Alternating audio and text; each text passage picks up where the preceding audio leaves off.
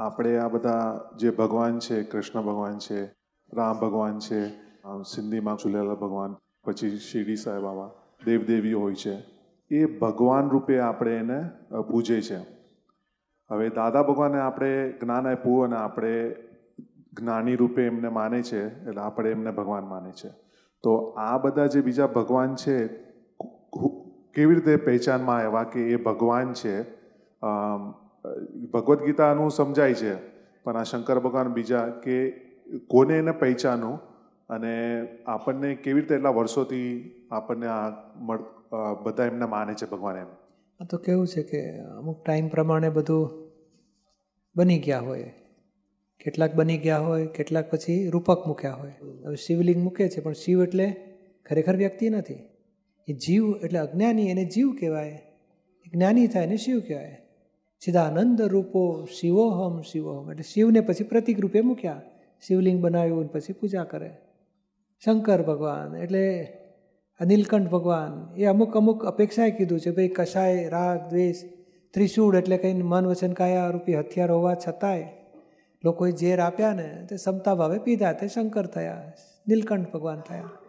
એટલે રૂપક મૂક્યા છે આમાં ગણપતિ તો કે ખરેખર ગણધર ગૌતમ કૃષ્ણ ભગવાન તો ખરેખર વાસુદેવ ભગવાન થયા.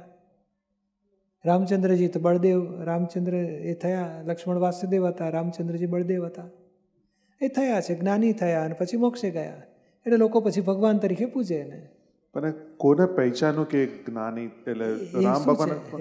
એ પછી હંમેશા એ હાજરીમાં એ થોડું થોડું જાહેર થઈ ગયા હોય. પછી પણ જે જ્ઞાની હોય તીર્થંકરો હોય એ બધું રહસ્ય ખુલ્લા કરે બધા. કે આવા આવા જ્ઞાની થઈ ગયા અને આટલા ચોવીસ તીર્થંકરો થયા બાર ચક્રવર્તી થયા નવ વાસુદેવ પ્રતિ વાસુદેવ. જીવન ચરિત્ર બધું ખુલ્લું થાય બધું. પાછળના બધા શાસ્ત્રકારો બધું લખે પછી સલાખા પુરુષોની બધી વિગતો.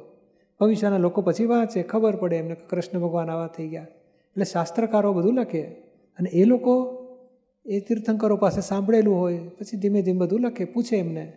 ગણધરો બધું લખતા ને શાસ્ત્ર.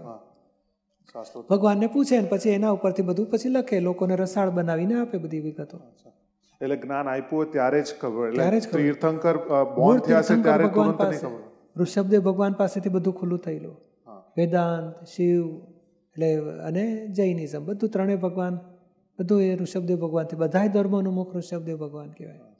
પછી જેમ જેમ તીર્થંકરો ખુલ્લું કરતા જાય આગળ આગળનું રહસ્ય બધું. એટલે આવતી ચોવીસીમાં જે તીર્થંકર બોન થશે ત્યારે ખબર નહીં પડે પણ જ્યારે જ્ઞાન આપશે ત્યારે ખબર પડશે તીર્થંકર છે. ના ખબર પડી જાય ને દેવદેવીઓ બધું સંભાળી લે બધું. એ જન્મ થાય ત્યારથી જબરજસ્ત દેવોમાં બધી એમની બધી સેવા પૂજામાં આવી ગયા હોય દેવદેવીઓ બધા. કરોડો દેવી દેવતા બધી એની સેવા કરે. તીર્થંકર ભગવાનનો જન્મ થશે ત્યારથી જન્મ જ વખતે એમને લઈ જાય મેરુ પર્વતે ના નવડાવે બધું. ગર્ભમાં બેઠા ત્યારથી જ એની ઉજવણી ચાલુ થઈ જાય. એટલે ભગવાનની તો વાત જ જુદી ને બધી.